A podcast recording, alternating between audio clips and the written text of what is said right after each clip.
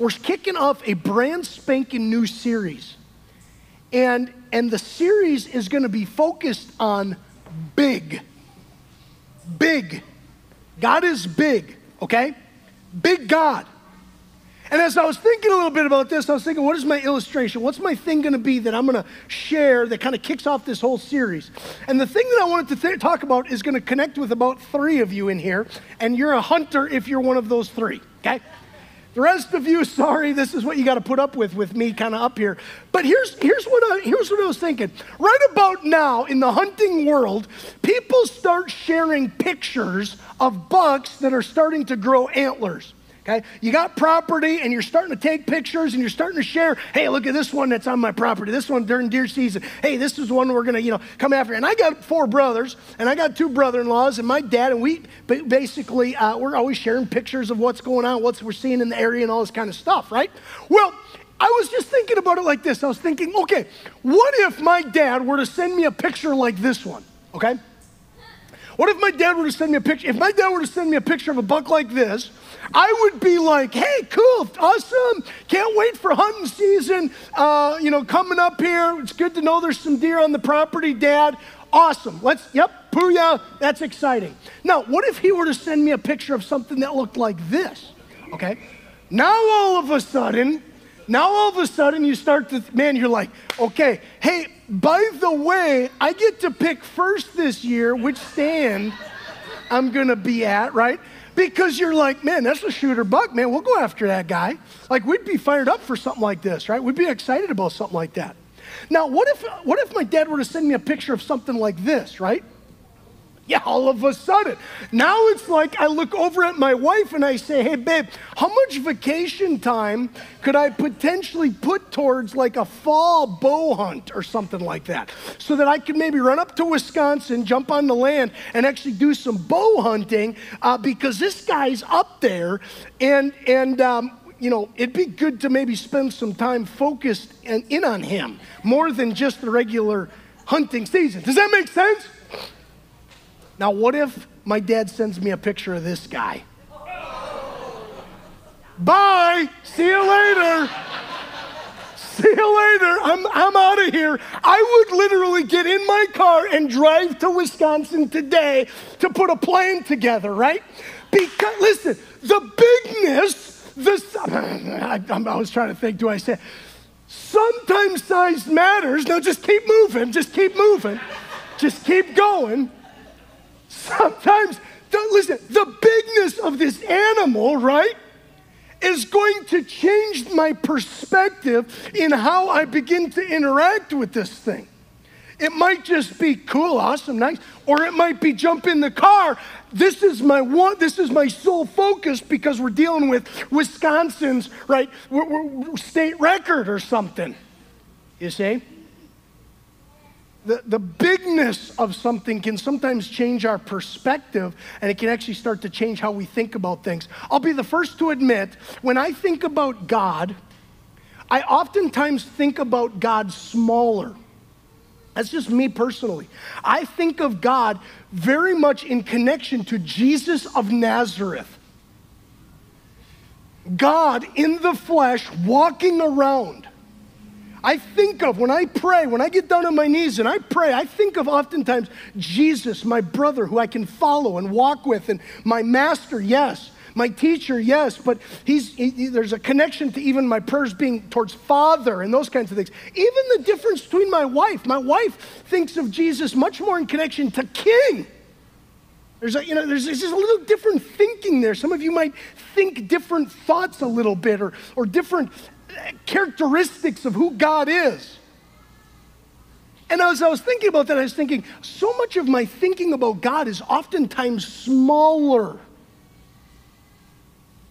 What is God when we start to think about Him? Big, mega. You know, Donald Trump would say, huge. Okay, I thought that'd get me a little more, but that's fine. Or huge, or whatever, however he says it, I don't know. Huge, right? There's a meme out there somewhere. Open up your Bibles to Genesis chapter 1. We're going to read this one verse, and then we're going to pray, and then we're going to get into the message. Here it is. Kids, you guys got it? Genesis chapter 1, verse 1. In the beginning, God. That's, that's going to kick off our series. In the beginning, God created the heavens and the earth. In the beginning, God.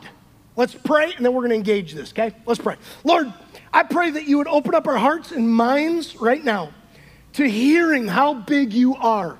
May I, God, I, I, I know, I know, I know, I know that my preaching and my use of language today will fall so short of, of giving you the kind of ah, that you need because of who you are. I know it's going to fall short. I can't say it. I can't, I will not be able to give the kind of preaching that's needed to convey how big and immense and huge you are. Give us a glimpse today. May we see just a little glimpse, please, right now. Please, oh God, help us to see a glimpse of you. Maybe even just, just like the Apostle Paul says, God, when he says, just dimly today, just kind of blurry, and someday clearly. In Jesus' name, amen. Amen. In the beginning, God. Uh, I was reading, just kind of reflecting back on a book that I like. It's called uh, Creation and Fall Tempta- and Temptation by Dietrich Bonhoeffer.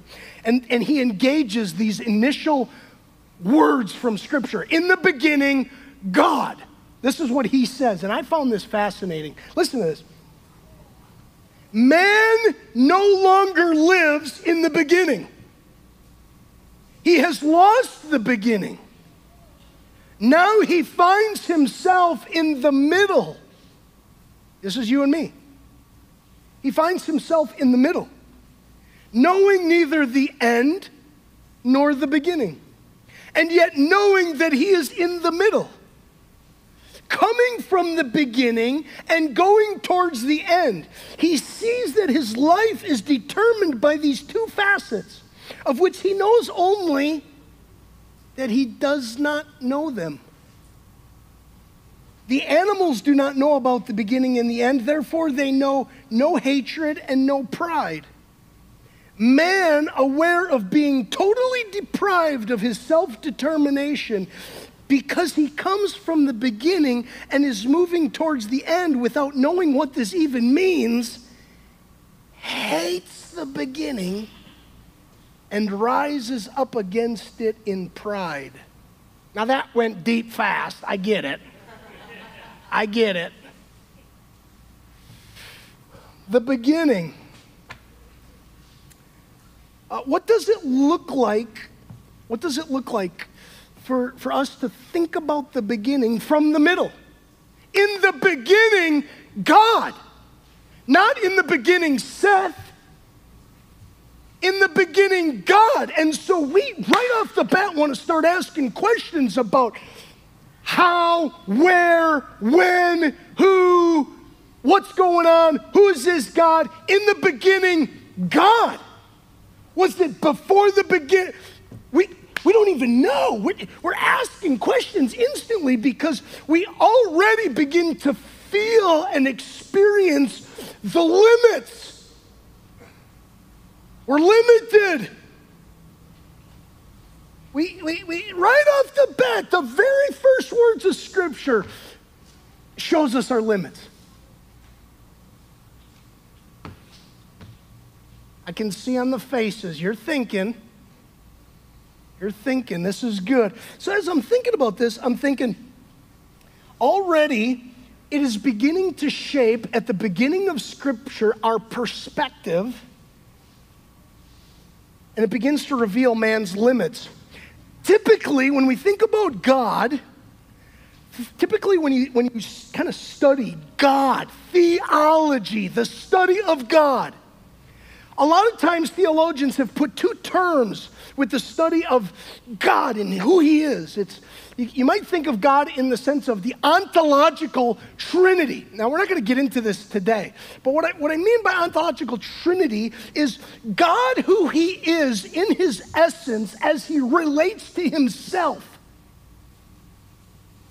just the isness of God. His, he just is, and the way in which he relates to himself before eternity and into eternity, it just is the, the way we would start to talk about the, the, the, the well, uh, now I'm getting into some different terms, but the ousia, the, the, the essence of God. The other term is the economic trinity. The economic trinity is the way in which this God is interacting in our world, the way in which he interacts with us. And see, we, we really can't start to even think about or know God until God begins to do the work of the economic God stuff as he reveals himself to us. Otherwise, in the beginning, God. Not you, not me. In the beginning, God. But he then begins to reveal and show. In the beginning, God created the heavens and the earth. And so theologians have done that. They, they study, there, there's a sense in which you study the essence of who God is, and then you also begin to study the way in which He's interacting and active in our world, directing His attention towards us. The reason I'm bringing this up is because the question quickly becomes just how big is God? This past week, I was looking at and studying probably the hardest theological books that I have. I mean, I was reading sentences and paragraphs about stuff. I'm like, this guy could literally be making stuff up right now. It just was so big, and I wanted to do that intentionally on our behalf as a church. I wanted to start immersing myself in the bigness of God, His just meganess. Because I think that there's something about thinking about Him as big God that that is sometimes even missing in my own life.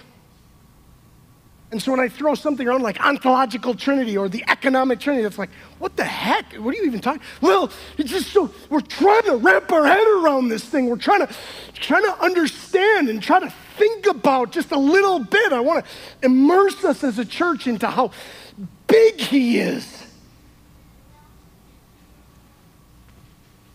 And so today, what I want to do, you know, Isaiah chapter 40. Isaiah chapter 40, verse 12 talks about God being able to, to with the span of his hand, mark off the universe. I Googled this past week how big the universe is. I looked up, I tried to get as authority as I could. NASA, how big is the universe, right? So I have no idea if this is true or not. It's probably not, but whatever. This is what how big the universe is. According to NASA, I think right now, the, the universe that we, as we know it, is 92 billion light years up uh, the distance. That's how big the universe is 92 billion light years. One light year, not 92 billion, one light year is 5.88 trillion miles. Trillion. 5.88 trillion miles is one light year. Right now, they're saying the universe is 92 billion, not miles, light years, with one light year being 5.88 trillion miles. That's how big this puppy is, okay? Now, I personally don't believe it's 98 billion. I think it's about 97.2 billion light years. That's just my own personal opinion on it. You can have your own opinions on it, that's fine. This God, with his hand, with the marks it off. That's a big God. That's a big God. 92 billion or 93 or whatever it was, billion light years wide, and our God can just mark it off real quick. Pop, pop, pop, pop, pop. That's a big God. How big is this God? Well, the way I want to uh, tackle this a little bit is by looking at God's attributes.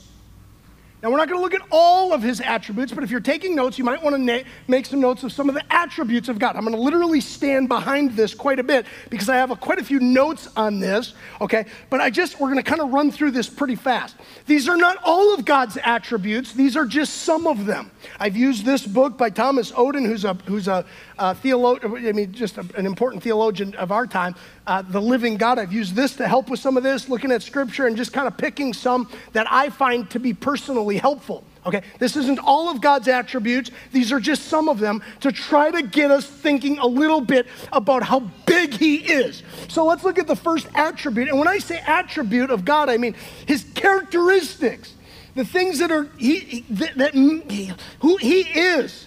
And some of these, especially early on, are simply characteristics of Him that are only of Him. The first one, He is uncreated. He is uncreated. Isaiah chapter 40. Now, I am going to open up my Bible instead of turning around, and I'm going to read uh, some of, there's going to be some scripture here, okay? So if you want to make notes or something or take pictures, that's fine. But Isaiah chapter 40, verse 28, I want to turn there. This is what it says here regarding God being uncreated. Have you not known? Have you not heard? The Lord is the everlasting God, the creator of the ends of the earth. He does not faint or grow weary, his understanding is unsearchable. When Moses asks God, God, when I go to the Hebrew people, who should I tell them sent me? What does God say? God says, I am who I am. I am. It's actually in the Hebrew, it's the verb to be. I am. Who's, who should I tell them sent me? I am sent you. You see, you're trying to use the way you think about me to try to define me and try to put me in a nice little box. You can't do that because I just, I am sent me. Let, let me restate it in a truer way than even you're asking it. Who sent you? I am. I just am. The isness of God. He's uncreated. He's always been He's, he's never been created. This is even theologians, guys. Listen, even in the Nicene Creed, it's very important we use, we, they've actually chosen words like the Son is begotten of the Father, not created. See, we, we don't, we just read through that, we just say those kinds of things. These are theologians who are like losing their lives and dying and spending their whole life trying to come up with something like, okay, how is he not created? He's begotten of the Father, but not created. Our God is not created ever. He's never, there's never been something behind him that made him or an energy or a, he's, he's un, the uncreated one. I got to keep moving faster than this. He's uncreated, capably, he's, he's listen, he is completely independent. Uh, number two attribute God is one. Isaiah chapter 45, verse 22. Listen to what it says Isaiah 45, verse 22. Turn to me and be saved, all the ends of the earth, for I am God and there is no other. There's one of them. There's just one God. He's one. Three, He's eternal. This is intrinsic to God alone. Look at Psalm 102. Psalm 102, verse 27.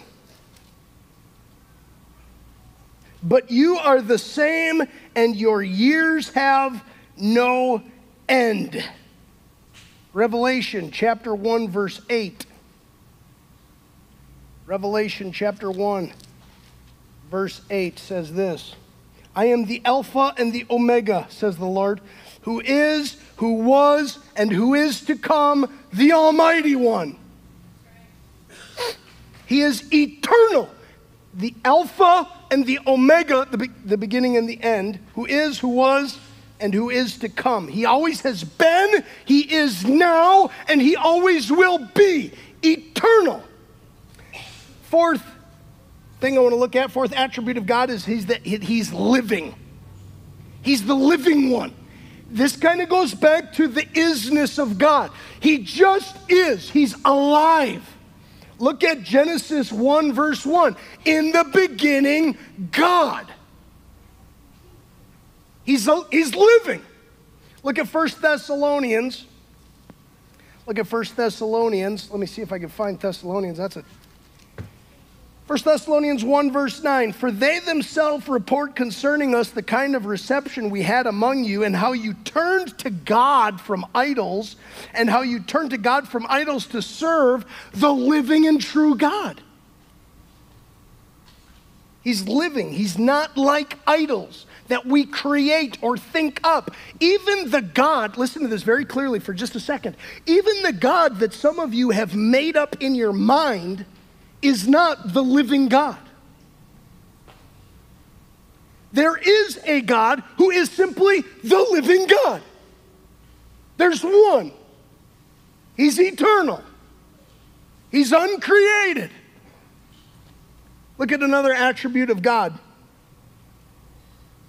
He's omnipresent. That's a big word. He's all present. Jeremiah 23, verse 24. Let's go look at this. Jeremiah 23, verse 24.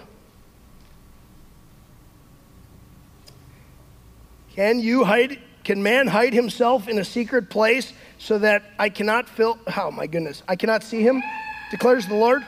Do I not fill heaven and earth, declares the Lord? Am I not everywhere? Can you go somewhere where I am not? Right now, God is here. Right now, God is at my house. Right now, God is in Africa. Right now, God is in Russia. And Asia. God is outside. He's inside. He's, God is everywhere. He fills the earth. There is no place that God isn't.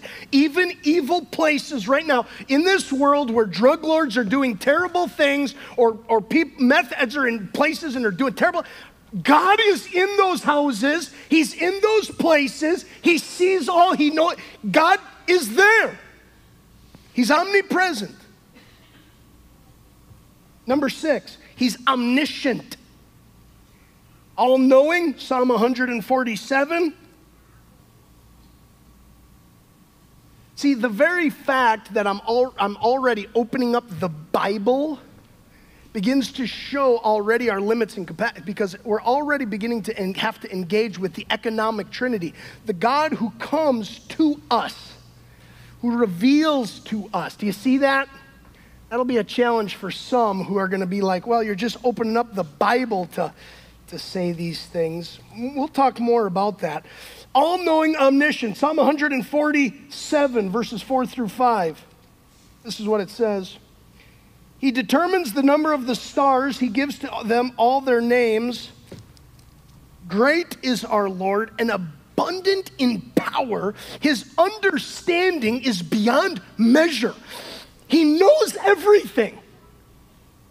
He knows everything. His understanding is beyond measure. Jesus talks about God knowing the very number of hairs on your head. Some of you, that's not too hard. He knows, he knows the amount of when a sparrow falls to the ground. He knows that that took place. He knows all. Omniscient. I got to keep moving. He's omnipotent or almighty. This is from Thomas Oden. He says this of this word omnipotent. He says, it's the perfect ability of God to do all things that are consistent with the divine character of God. He's omnipotent. Jeremiah 32, verse 17 says this 32, verse 17. Ah, Lord God, it is you who made the heavens and the earth by your great power and by your outstretched arm. Hebrews 1 3 talks about the Son being able to actually, he, he holds the universe by the word of his power. The universe stays together. Amen is right. Hebrews 1 3. He's omnipotent. No, uh, character, uh, uh, uh, uh attribute 8. and I'm skipping some that, but I just got it with just time. He's personal. And what I mean by personal, listen to this very clearly. He's, he's greater than personal the way we define personal, but not less than. When we think of personal and what being person, uh, a person means, he's, he's personable, but it's, he's greater than the way we would define personal.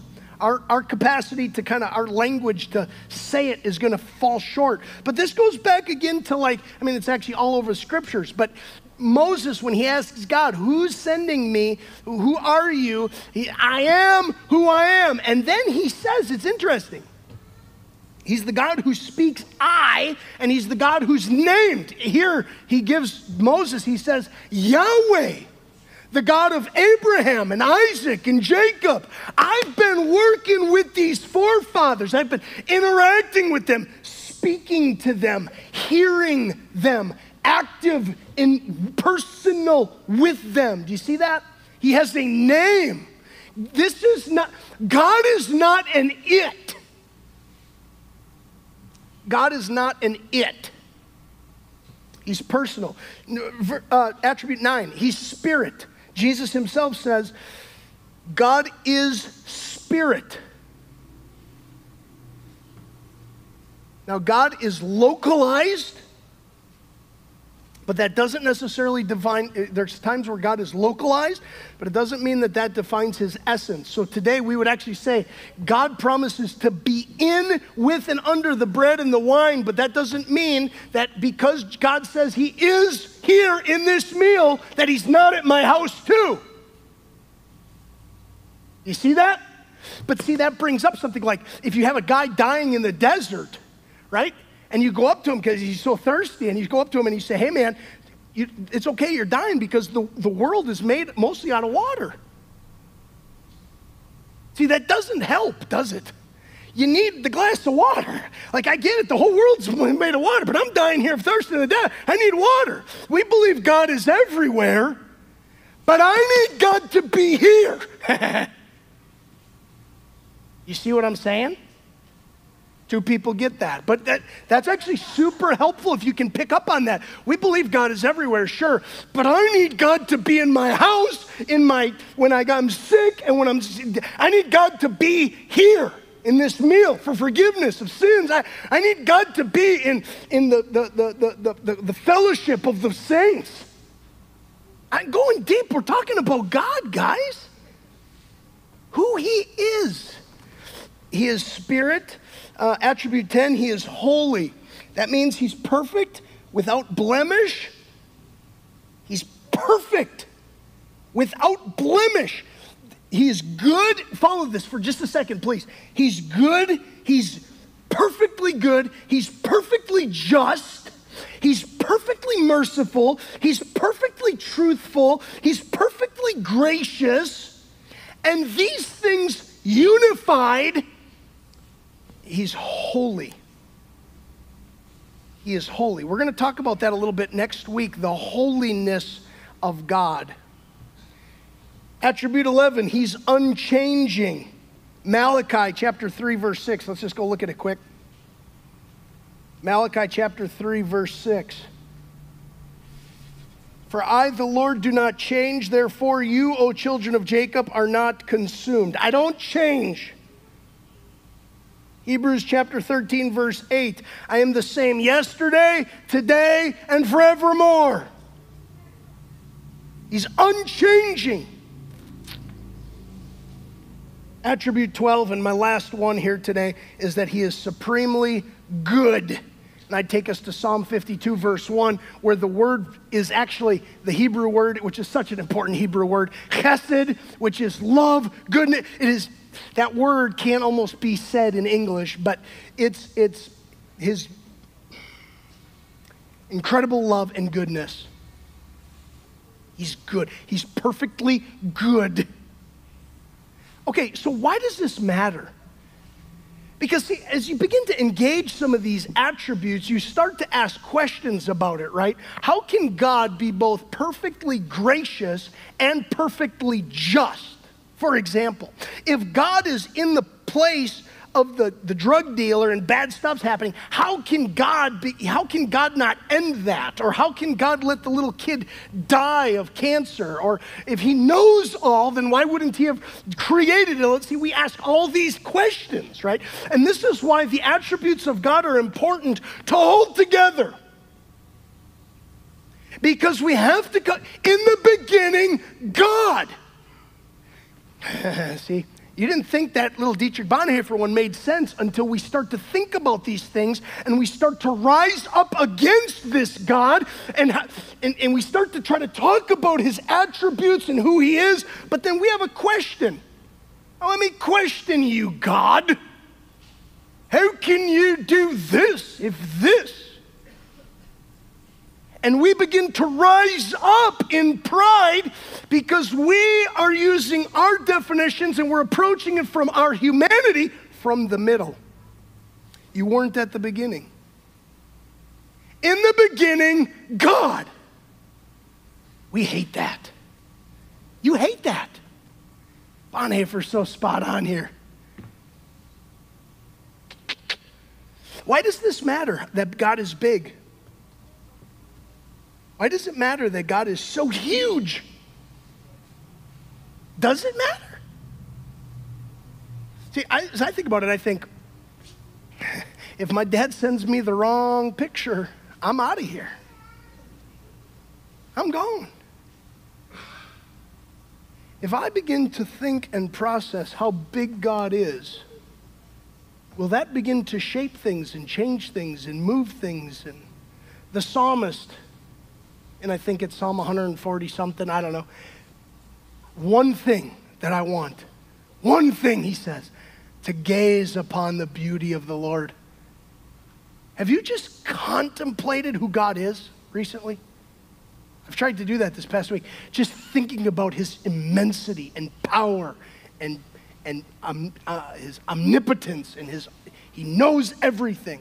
This morning, when I was sitting in the school parking lot down here working on my message, thinking about the bigness of God and what does that mean for me as I even share that with you and can I try to try to give you a glimpse of how big he is? And what will that do for you? Does it mean anything for your marriage? Do any of those attributes of God and how big he is, does it mean anything for you and your finances? Does it mean anything for you? And, and, and, does, it, does it relate in some way to the, the, the person that texted me this morning and says, my mom's, my mom's in the hospital? The neighbor who doesn't, who, whose life is so off the rails? Your, your son or your daughter who's made incredibly bad decisions? Does the, the immensity of God, does that mean anything for any of that? It begins to change, I believe, our perspective. Like a, uh, like a parent, my wife gave me this illustration. I thought it was so good. Like a parent, like a parent who, who sees the child on the road, right? And the kid doesn't, the kid can't see the car. The kid can only see so much. And the parent, even maybe firmly grabbing or redirecting or whatever it might be to get the kid out of the way. Because and, and then it's, it, it, sometimes it's like, you got to get out of the road, buddy. Why? Because I can see it from a bigger perspective. God sees things from a perspective that you can't see things. The question is will it draw us in to trust this one? Or will we rebel against him? That's what it comes down to. Will you begin to rebel against this one who maybe has even a different perspective than you have, or begin who understands things potentially, or who maybe has revealed only a certain amount of things to you? We don't know all. He's revealed a bunch to us. Many of you, instead of focusing on the things that he has revealed to you, are focused on the things that he hasn't revealed to you. I find that fascinating.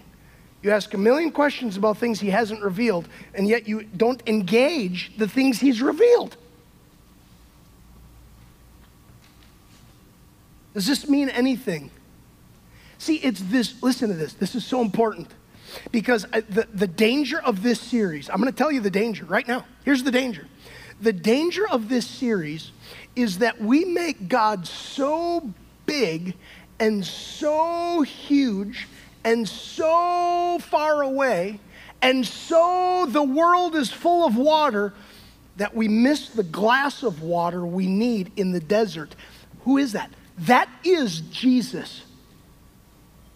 If through this series we simply talked about God and God and God and God and how big He is and how big He is, but we didn't, we didn't find this God hanging on a cross, if we never see that, or we never if we see past the cross, if we see past Jesus to some God that's huge, that's not God. Jesus says to the disciples, Thomas, uh, I don't know the way. We don't know how to get to God. We don't know how to get there. Jesus says, I am the way, the truth, and life. I am the way, the truth, and the life. And it's this God who's created the stars and a universe 92 billion light years across. It's this God hanging on a cross, paying the price for your sin and my sin. Actually, I was thinking about this a little bit today. Actually, experiencing humanity. See, actually experiencing even humanity at a level you will never have to, so that we can experience the heavenly. He goes to hell and pays the price for your sin that you deserve punishment for. He becomes like us so that we might become like him. Holy smokes. And yet a distinction. And yet a distinction.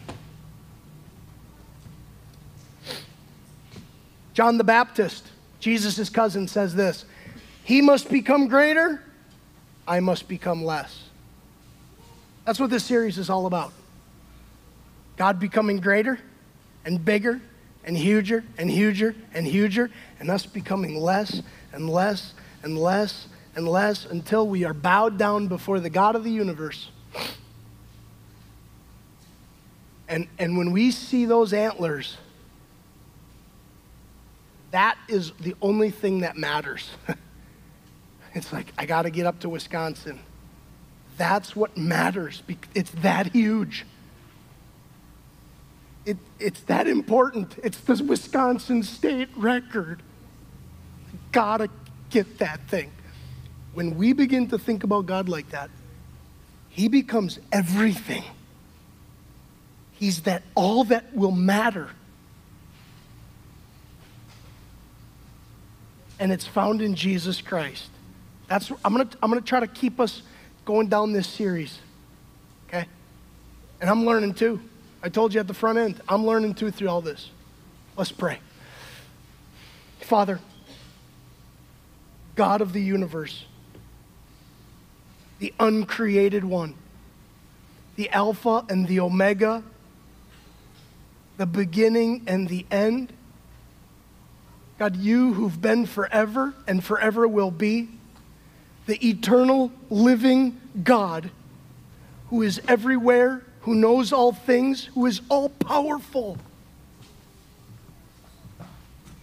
We come to you today sensing. Oh my gosh. And if you don't sense this, how do you people sensing our limits? Feeling how fragile we are. Every single person in this room is going to be dead in 100 years. Everybody. How fragile we are. But dust. But dust. God, I, I come to you right now. I don't know if anybody caught a glimpse, but my prayers, we caught a glimpse of how big you are. And God, even as big as you are and holy and perfect you are, you don't stay 92 billion light years away. You are right here today with us. It's hard for me to wrap my mind around that, Lord. And so I, I I trust that by faith. I trust that by faith. I trust that it means something for me in my life. I trust that it means something for Jacqueline and I in our marriage. I trust that it means something for me as a parent and as a pastor. I trust that it means something for our church and it means something for our finances. Means something for our sicknesses and diseases and death. Just like that lady for Family Promise. Hope. Hope. God, I'm sorry for my sin. We're sorry for our sin, God. We're sorry for our brokenness. We're sorry for, for, for how often we rebel against you. Please forgive us, Lord. Thank you that you are loving, that you're merciful, that you know those things about us, and that you're working all things for good for those who love you. As big as you are, thank you for coming down, coddling us being with us. Thank you for your forgiveness and your mercy, Jesus. We love you. We trust in you. In Jesus' name we pray. Amen.